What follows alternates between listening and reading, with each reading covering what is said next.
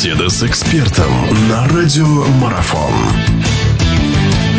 Друзья, всех приветствую. Продолжается наш эфир. Вновь говорим о спорте. На очереди у нас Бенди. Мы давненько не говорили о хоккее с мячом, а, между прочим, становится все интереснее и интереснее, и жарче во внутреннем чемпионате. У нас наступает пора полуфиналов. Ну, что касается жары, да, насколько она применима к этому виду спорта. У нас в гостях Вячеслав Манкос, главный тренер хоккейного клуба «Зоркий». Вот, собственно, с ним мы сейчас и побеседуем. Вячеслав, я рад вас приветствовать. Здравствуйте. Добрый день, приветствую всех радиослушателей. Вячеслав, готовитесь, я знаю, к полуфинальным играм с московским «Динамо». Соперник, ну, понятно, что на этой стадии, да равно как и на стадии 1/4 и на 1/8, слабых соперников не бывает. И, в принципе, мы уже все привыкли, что в российском чемпионате становится все интереснее и интереснее борьба. Как вы готовите свою команду? Тем более, что московские «Динамовцы», как мы знаем, ну, достаточно скромно обыграли «Сипсельмаш» в 1/4 на выезде 1-2, но зато дома там 18-3 просто камня на камне не оставили. Расскажите, чем занимается команда, как вы готовитесь и что увидят зрители и болельщики в том числе?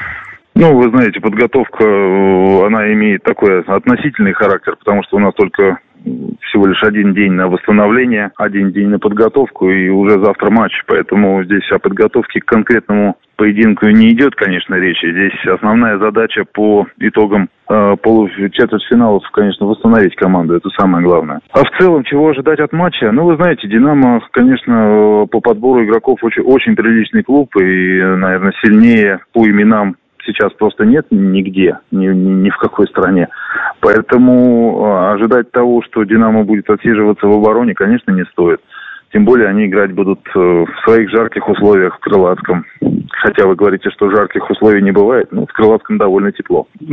Я думаю, что ни для кого не сюрприз, что команда «Зоркий» одна из самых атакующих команд, забивающих команд. Поэтому мы тоже не будем терять свое лицо, мы будем играть в хороший атакующий хоккей. Насколько у нас хватит запаса силы и энергии, будем играть быстро, будем играть комбинационно. И я думаю, что сама вывеска «Динамо Зоркий», она не оставит никого равнодушных, тех, кто понимает, о чем идет речь. Здесь простых игр никогда не было и не будет. Ну, я с вами соглашусь, да, действительно, пожалуй, что к этой паре больше даже внимания приковано, к «Динамо Зоркий». Не сказать, что там все проигнорируют поединок между Енисеем и казанскими «Динамовцами», но тем не менее. В этих играх главное зацепиться, потому что 2 первые игры, они в Москве, они и прям сразу, ну, как здесь правильно? Понятно, что все хотят борьбы, все хотят, чтобы было как можно красочнее, ярче, и дольше, и больше за этим хоккеем наблюдать.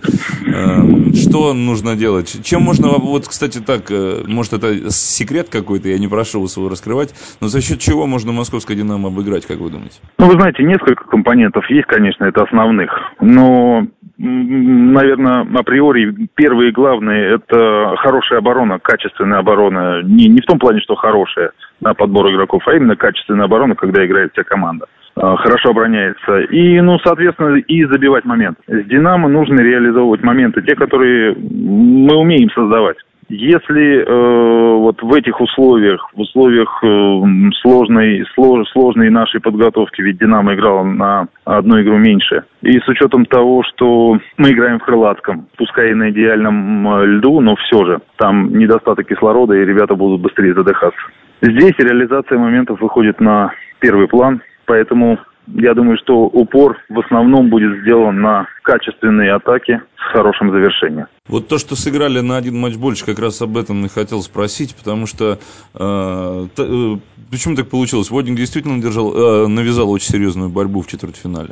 Ну, вы знаете, Водник в этом году уже доказывал и не раз, что они дома готовы обыгрывать любого соперника и обыгрывали любого соперника, поэтому здесь ничего удивительного нет, что они при своих болельщиках показали очень хорошую скоростную игру. Здесь нет ничего удивительного. Я думаю, что чем больше будет равных команд, чем больше будет некой непредсказуемости в чемпионате, наверное, тем больше болельщиков, зрителей мы приведем на стадионы. Но еще здесь немаловажный фактор того, что для зрителей, для болельщиков, помимо интриги, нужны еще условия. Такие условия, как в Крылатском, такие условия, как в Хабаровске. Ну, поэтому можно только позавидовать. Продолжение беседы через мгновение. Оставайтесь на радиомарафон.